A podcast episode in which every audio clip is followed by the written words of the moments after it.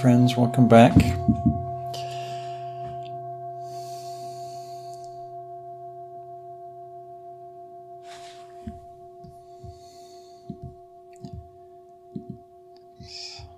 Making sure that you're here. You can turn your screens on if you have that facility, so I know you're back or you're sitting in your chairs. So, um, yeah, I want to share some words about Thay's teaching. So, Thay is the sort of the sort of informal name people would use for Thich Nhat Hanh uh, as their teacher. And as I mentioned, I think he is one of the the great Buddhist teachers of our age. He's um, his life was a expression of the life of a bodhisattva, someone who's dedicated their life and their practice, in his case, his teaching, for relieving the suffering of others.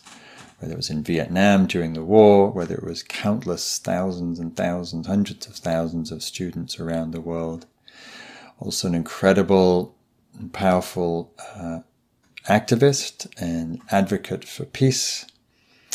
Um, actually coined the term engage Buddhism. So a way of trying to understand how these teachings, these teachings of mindfulness, awareness, compassion, actually take expression in the world, engaging, um, in, in, in, his case with Vietnam, in um, nonviolent action, and was in conversation with um, Dr. King. And as he says that part of those conversations were what inspired Dr. King to come out against the Vietnam War. And his life was, um, and his teaching was really so much emphasis on an expression of simplicity. And so simple, uh, sometimes when I, when I first heard about his teachings, they seemed too simple. It's like, really? Can it be that simple? Peace is every step. Really? Isn't life more complicated? and yet, it takes someone with great understanding to be able to translate the, the, the complexity and the depth of the Buddha Dharma into simple, accessible teachings.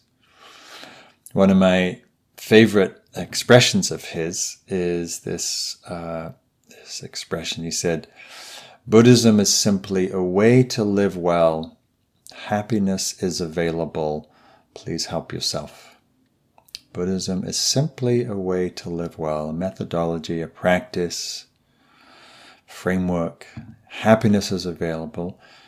Please help yourself. If you choose, if you practice, if you put these teachings into action. And so much of his teaching was oriented towards just supporting people to be present. The jewel of being in the present. With mindfulness, he said, you can establish yourself in the present in order to touch the wonders of life that are available. And why I was suggesting we do walking practice, he said that's why we should walk in a way that every step can bring us into the here and the now. So, what would it be like to walk with each step? There's a sense of presence that that step brings you into the living present moment. He said, There's no need to run, strive, search, or struggle. Just be. Just being in the moment is the deepest place of meditation. Just being here Most people cannot believe that walking as if you have nowhere to go is enough, right? How many of you in that brief walking meditation were thinking, well, I don't know about this. What's the point? It's boring. Must be something more important to do. Where am I going? Right? But it's just being here, being in this body, in this moment, in this step. Is there anything more than this? Or if we listen to the mind, the mind will say there's plenty more to this. Joys and pleasures and experiences and building a life and oh, who knows what the mind has to say. But it can be felt as simple as this one breath, this one inhale, this one stepping on the earth. as he said, the real miracle of life, not walking on water, not walking on the air, walking on the earth with mindfulness, with awareness. And again, to our mind that's used to a lot of complexity and analysis and conceptual thinking, it can sound, it's so simple we overlook it. We might think, well, mindfulness of breath, I learned that in my first meditation class, but really I want the advanced practice. What's more advanced than abiding in the present with full awareness? In the same way the Buddha in the night of his enlightenment was meditating, following his breath. What I love about Thich Nhat Hanh's teaching, and that was very evident when you go to his monastery, um, was the emphasis on living the practice, not just becoming a great cushion sitting meditator, but actually living, walking, breathing, talking with presence, with awareness, with mindfulness as you talk to children, as you cook the food, as you wash the dishes. In fact, one of his famous uh, sayings, I think it's from another wonderful book, The Miracle of Mindfulness, which was when I started practicing kind of a classic of mindfulness. There's a teaching in there about when washing the dishes, just wash the dishes. Right? And again, it sounds sort of simple, almost blase. When washing the dishes, just wash the dishes. Right? How often do we wash the dishes and just wash the dishes? We're washing the dishes, leaning forward into the next moment, rushing. As he said, do you wash the dishes so you can go and have your cup of tea? And do you rush your cup of tea so you can get to dessert? And do you rush your dessert so you can get to the next thing? Right? So we spend our lives spilling forward into the future. And he's saying, no, what about just being here, washing the dishes? I loved hearing that teaching when I was probably my early 20s and uh, was a college a student and running around London, my crazy white hair, and I was a punk at the time and kind of kind of a wild thing. And and I remember taking that practice. I was like, oh, right, washing the dishes, not to get anywhere except do the dishes. And it actually totally changed my relationship to dishes. I actually really enjoy washing dishes. it's like, oh, it's a simple activity. It has a beginning and end. You start off with dirty sink and dirty plates and, and then, and then you clean them and it can be quite satisfying. And if I'm not thinking this is a lesser activity, what's after the dishes is going to be so much more interesting and better. And maybe I rush to my meditation once I clean the dishes, right? we're kind of missing the point. So,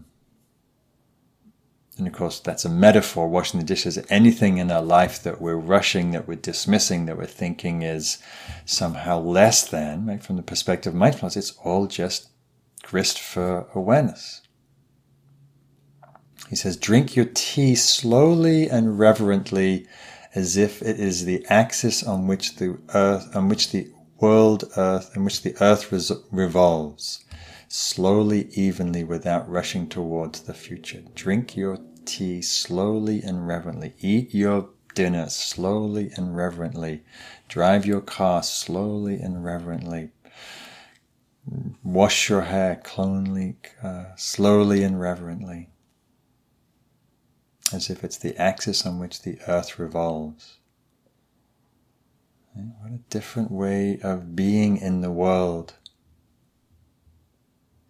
And then, of course, the fruit of that practice, the fruit of being present to breath, to body, to walking, to drinking tea, to activity, is we wake up to the present. We wake up to the miracle of the present. And he talked about the miraculous quality of life. Life is a miracle. Life, anything we pay attention to is a miracle. A blade of grass a cloud, a raindrop, looking into a child's eye, seeing a grasshopper come out of the grasses or a snowflake. What life is mysterious and miraculous. He says many people are alive but don't touch the miracle of being alive. Every day we are engaged in a miracle which we don't even recognize. A blue sky, white clouds, green leaves, the curious eyes of a child, our own two eyes, all of it's a miracle. A miracle when we can actually slow down, pause, be present enough to behold what's here in this living present. And, and you know, another um, teaching he talks about as you walk in nature, be present to the to the miracles all around you. The dewdrops on the grass in the morning and the sunlight through trees, morning song of birds. When we're present, you know, we, we live in this paradise. This earth is a jeweled paradise. And you get the sense that because of his practice, of many, many, many decades of very slow, deliberate, intentional mindfulness practice. He was extraordinarily present, had access to profound uh, joy, delight, despite having lived through a horrific, brutal civil war in which he, he and his followers and disciples and students and were bombed, attacked, um, jailed, um, eventually um, uh, banned from going back to his own country for his views on the war. And yet was also able to find peace. Hence the title of that book, Peace is Every Step. Said, The mind can go in a thousand directions, but on this beautiful path I walk in, in peace. With each step, the wind blows. With each step, a flower blooms. With each step, I walk in peace. And I was watching an interview today. I was just reading various things and watching YouTube clips of him, and uh, there was an interview of uh, him on, with Oprah Winfrey.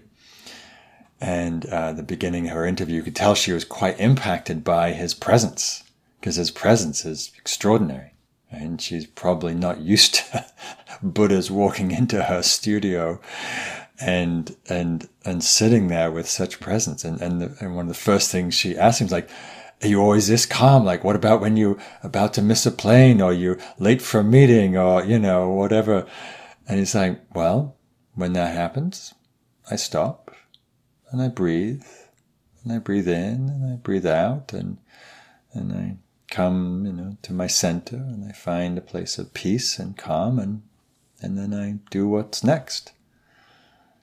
And she's like, well, well what about when you when you get angry or something? well, then I breathe and find a place of calm inside and meet that experience and and as you read his teachings or watch him on video. And, you know, he's very attuned to children. He loved experiencing the joy of children. And was also very much had that childlike, joyful curiosity, playfulness. He said, the present moment filled with joy in joy and happiness. If you are attentive, you will see it. The present moment is filled with joy and happiness. Of course, not always. Mm, not that we should expect that or demand that. But joy and happiness is much more accessible and available when we are actually in the living present, not lost in our minds, in our dreams, in our fantasies, in our reactions and catastrophes and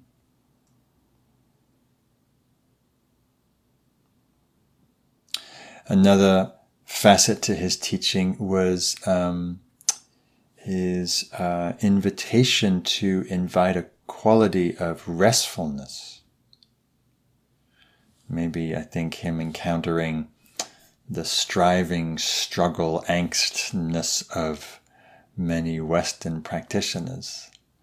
I think he realized these people need to relax a little, not be so high strung and driven and and so there's some wonderful teachings about, about resting, resting in the present, resting in the breath. He said when you practice meditation, sitting meditation, walking meditation, don't make any effort. Don't make any effort.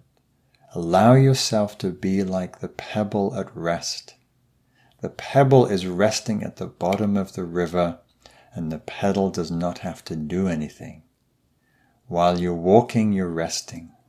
While you're sitting, you're resting.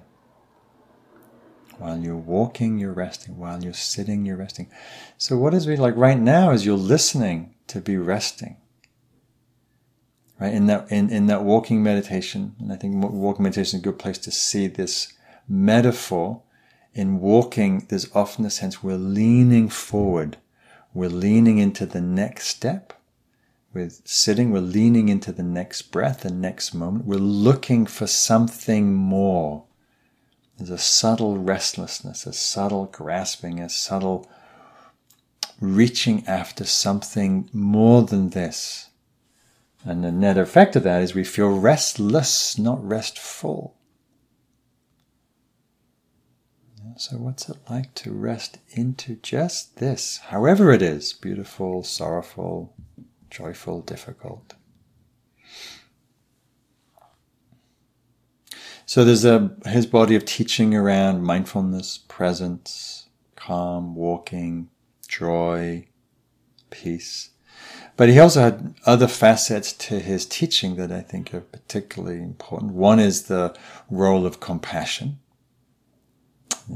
also known as a very loving, kind, heartful teacher. And again, he very much walked his talk, walked the practice and some beautiful teachings around compassion, particularly around listening, the, the, the, the importance of deeply listening to others when they're suffering, deeply allowing them to have space to be heard. And also looking deeply into the nature of suffering.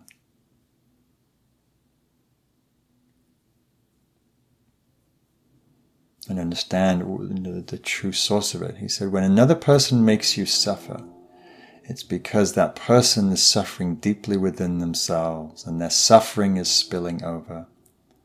This person doesn't need punishment, they need help. That's the message they are sending. Right? To look deeper than our own personal reactivity to someone's suffering. In the same way, when he was in the middle of a war, he refused to take sides.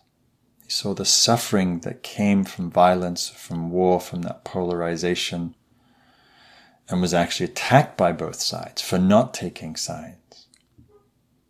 And was incredibly committed to a compassionate response to the war, which was, in his words, engage Buddhism, a non-violent compassionate action. And it was fierce. He said, compassion is not soft, it's fierce. It's one of the more powerful forces.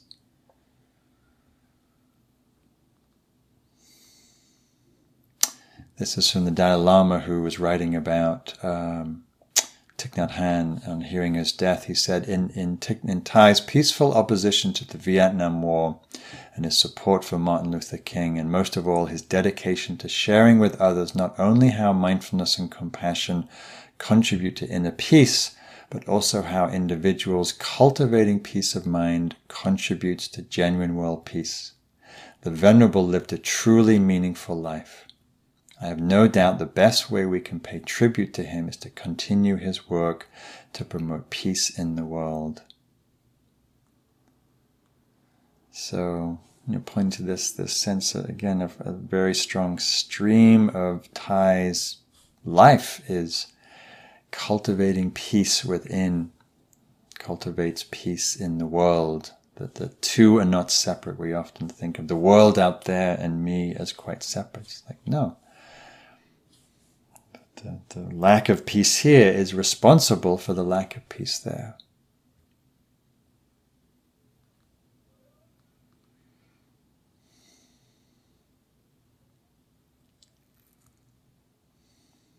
and Thay, I think in some ways, the, the, the ways that I've been touched by his teaching is really his wisdom teachings. And I've appreciated ways he's particularly pointed to some facets of the Buddha's teaching in a way that, again, very simple and very profound,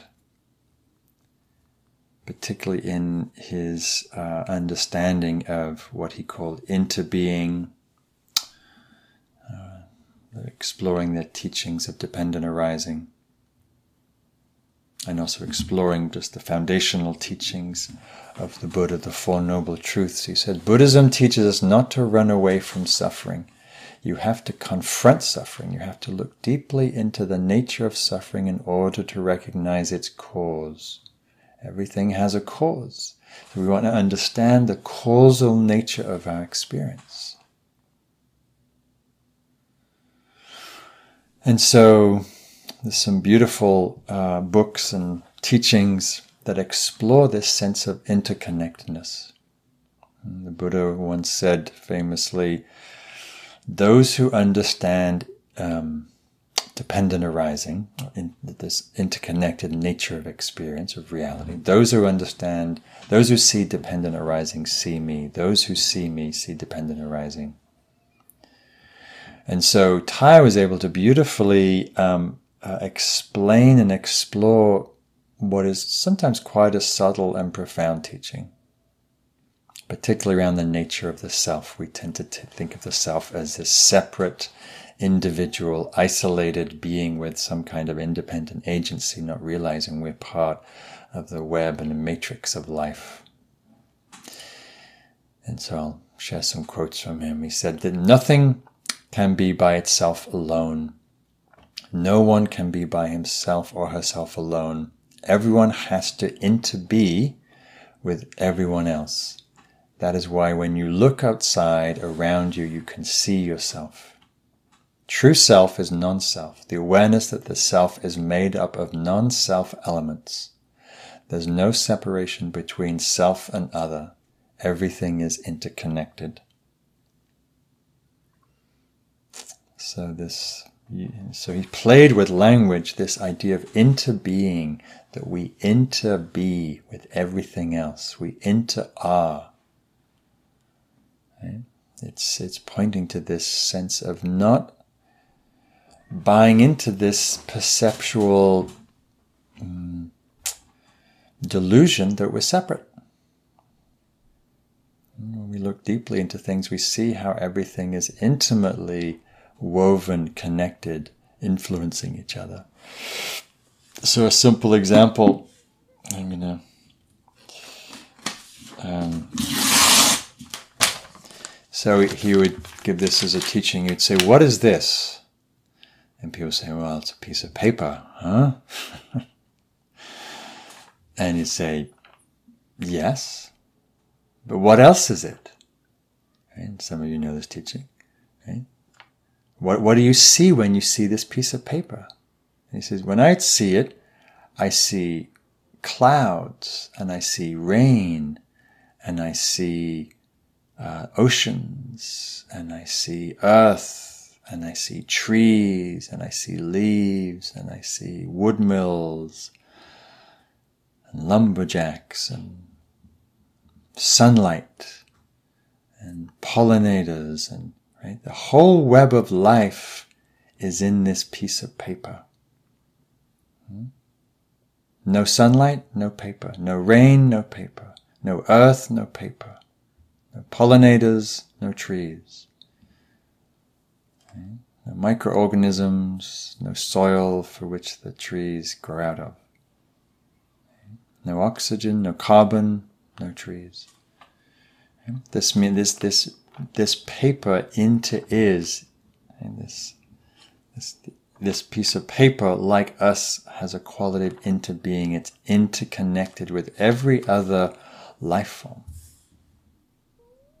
I could hold up this and say, what is this? It's a finger, right? Well, it's a finger, but it's a skin, it's bone, it's muscle, it's water element, right? It has blood and tissue, it has earth element, right? It has come from the earth, it has fire element, it's warmed by the sun. air element, there's oxygen, again, fueling the cells.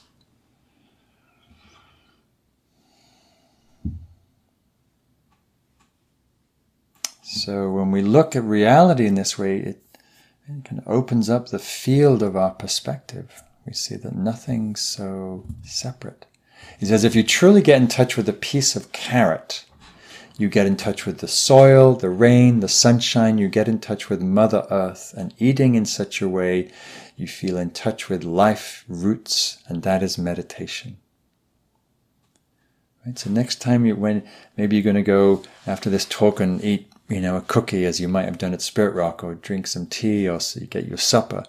Right? Know that you're eating the earth and sunlight and rain and oceans and you know, millions and millions of years of evolution.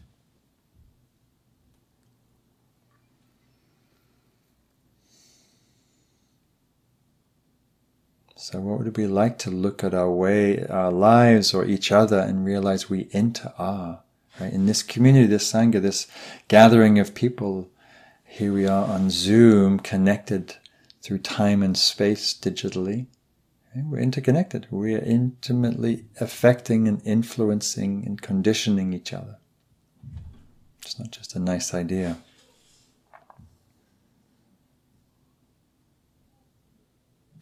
And of course, as um, we bring this understanding to our mortality, we can we can look at death in the same way. And, and, and as many teachers do, Thay gave uh, some beautiful teachings about death and his own death. That I think really point to how death is such a powerful illuminator of these teachings.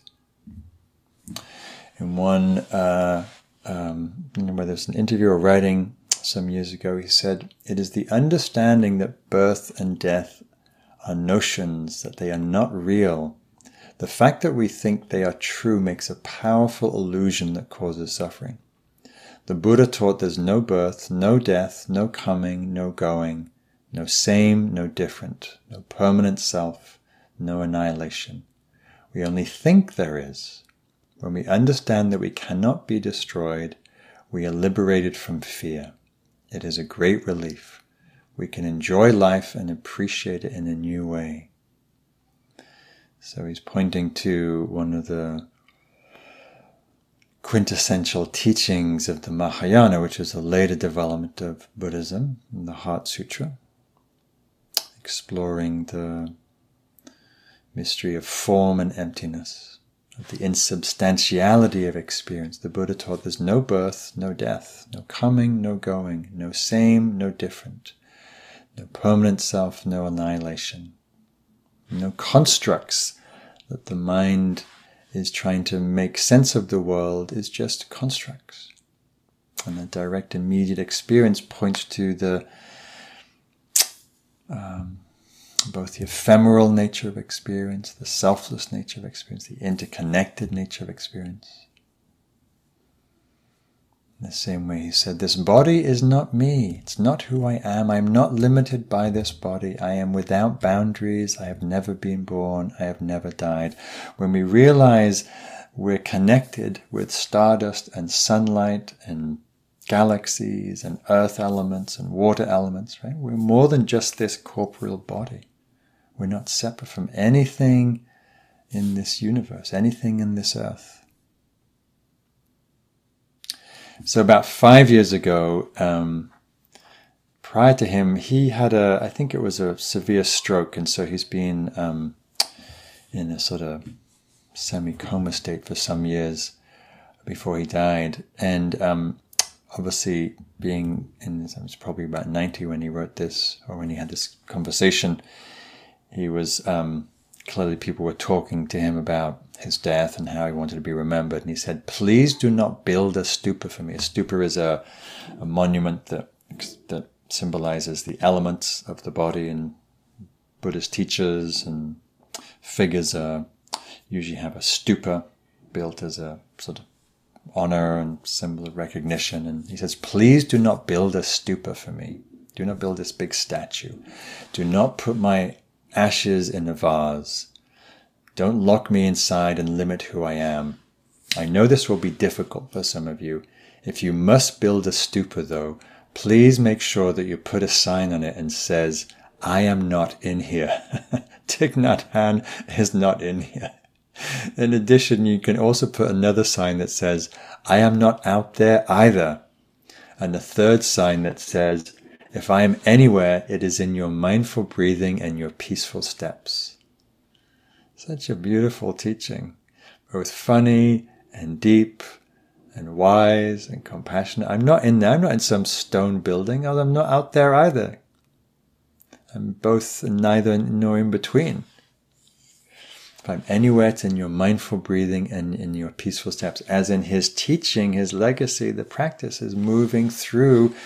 And how can that be separate from him? Another time he said, if you can feel that the Mother Earth is in you and you are Mother Earth, then you are not any longer afraid to die because the earth is not dying. Like a wave appears and disappears and appears again, time without end.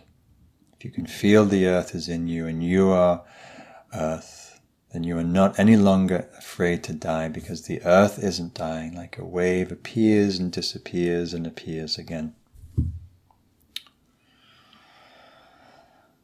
So beautiful teachings. And I'm going to close the, this part of the talk by another reflection that he uh, shared about his own death. And again, I think these are profound reflections for our own mortality, hmm, which is, will happen to us all sooner or later. He said, This body of mine will disintegrate, but my actions will continue me. If you think I'm only this body, then you haven't truly seen me. When you look at my friends, you see my continuation. When you see someone walking with mindfulness and compassion, you know he or she is my continuation. I don't see why we have to say, I will die, because I can already see myself in you, in other people, and in future generations. Even when the cloud is not there, it continues as snow or rain. It is impossible for the cloud to die. It can become ice or rain or snow, but it cannot become nothing. The cloud does not need to have a soul in order to continue. There's no beginning and no end. I will never die. There will be a dissolution of this body, but that does not mean my death. I will continue always. So beautiful, profound words. So here we are, reflecting, remembering the life and the work and the teachings of Thich Nhat Hanh. And at the same time, he's saying, I did not die. I live in the continuation of mindfulness and compassion in my students and children, practitioners, teachers, and teachings. And so, even in his death, he's teaching, just as in his life, he was teaching. And so, just notice what's present for you as you listen to these words. I've mostly been articulating Thay's spoken word or written word, or paraphrasing, um, really just wanting to kind of have a space for his teachings to be heard and felt and listened to. And just to kind of sense into to what's here as you hear these words. What's here as you perhaps remember your memories of Thay or ways that you were touched by his teachings. Maybe he inspired some of you to begin meditating, to learn mindfulness, walking meditation, eating meditation. He did a beautiful uh, apple uh, eating meditation at Spirit Rock, and, and again pointing to this apple. It's an apple, but it's also the sun and the moon and the stars and light and rivers and oceans and so all can be seen right here in this beautiful present moment.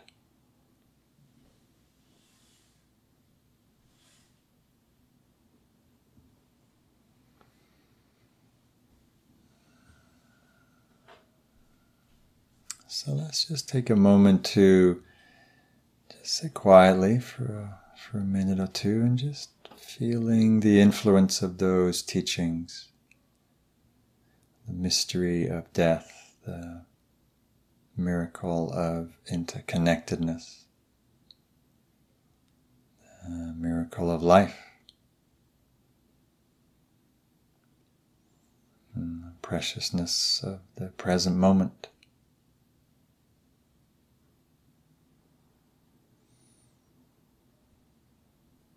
the mystery of awareness that can reveal experience, life, reality.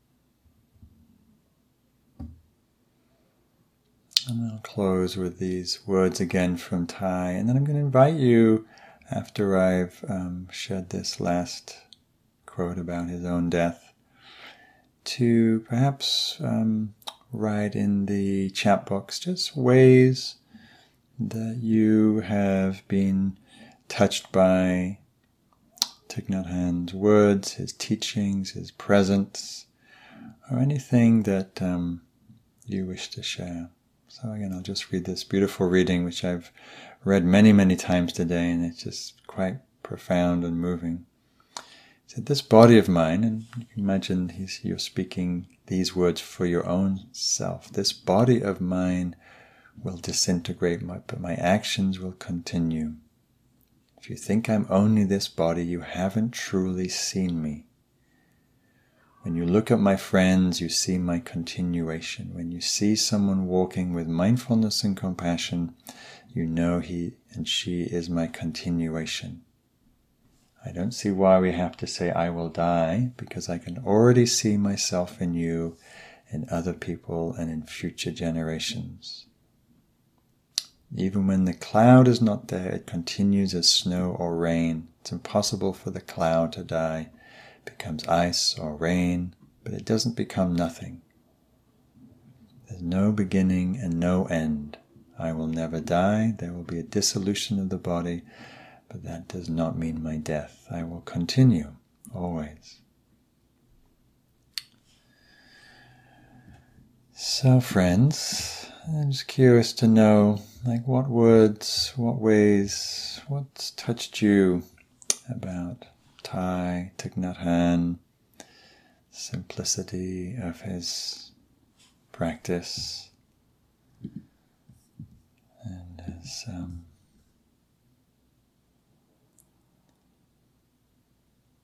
someone is writing.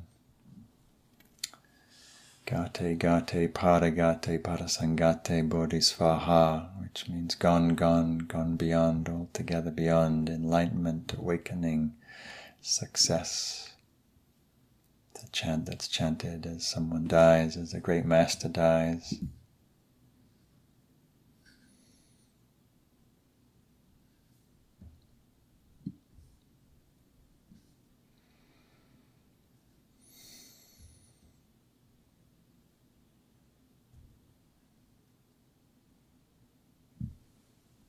Breathing in, I dwell in the present moment. Breathing out, I know it's a wonderful moment.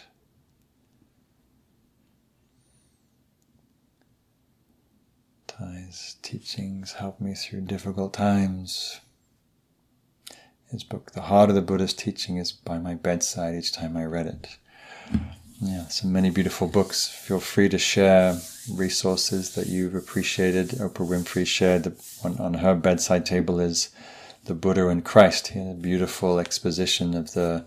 He talks about the the Buddha being the Buddha of the East and, and Christ being the Buddha of the West, and his beautiful teachings about Jesus' life and ways he's an expression of love and compassion in the same way that the Buddha was. Chris is talking about mindfully eating and how that's connecting us to all life. Taking care of the inner child just as he took care of children all around him. Thay, T, the Thay means T H A Y. Um, I, I forget exactly what that means. I think it's a it's um, either an honorific term of teacher. I think, if I'm not mistaken. Um, talks about how he spied the joy of simplicity. Yes, and there's a powerful poem called "Call Me by My True Names." I had planned to read it, um, but if you don't know it, it's a beautiful poem. Again, pointing to the the non dual nature of experience.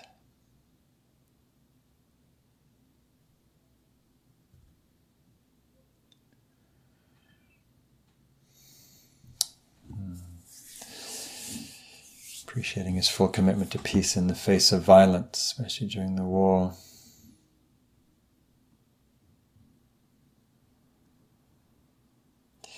And so beautiful teaching about suffering, where Thay says, most people are afraid of suffering, but suffering is a kind of mud to help the lotus grow. There can be no lotus flower without the mud.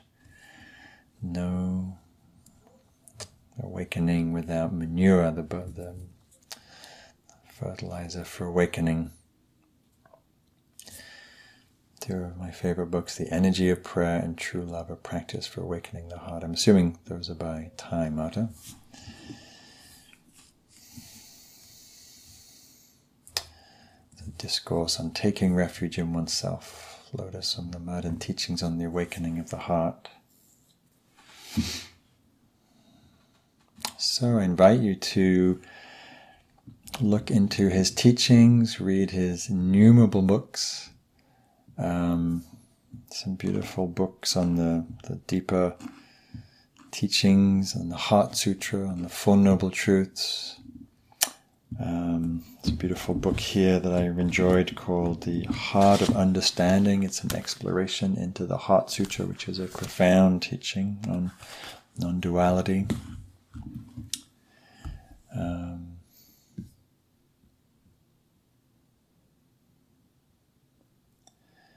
grateful for the book Peace Is Every Step. Very beautiful book.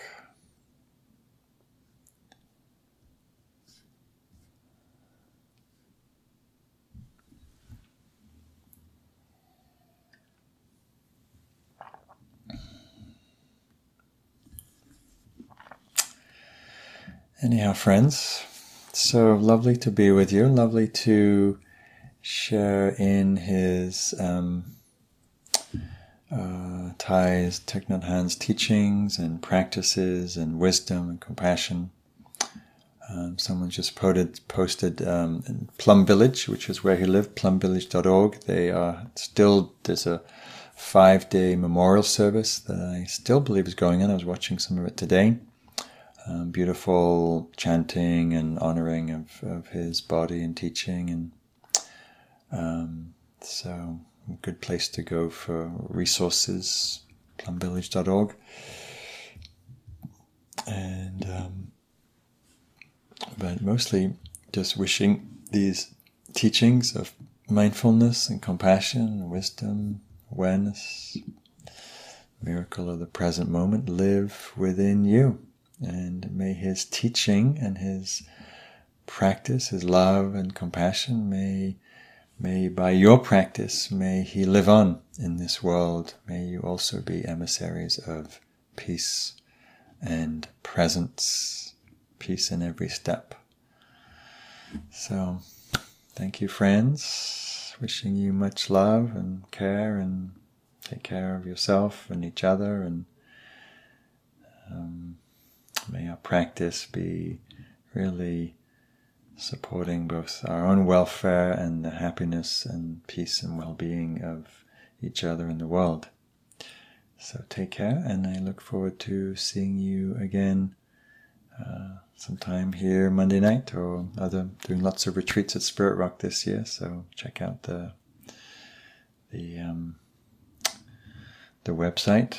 Um, I'm also offering some morning meditations. I teach the sunrise meditation as I've been doing throughout the pandemic, and um, I'm teaching all this week, 7:30 a.m. Pacific time. You can go to awakeinthewild.com for that, or go to my website, markcoleman.org. I'll post that before I sign off. But anyhow, wishing you love and blessings and take care. Thank you for listening. To learn how you can support the teachers and Dharma Seed, please visit dharmaseed.org slash donate.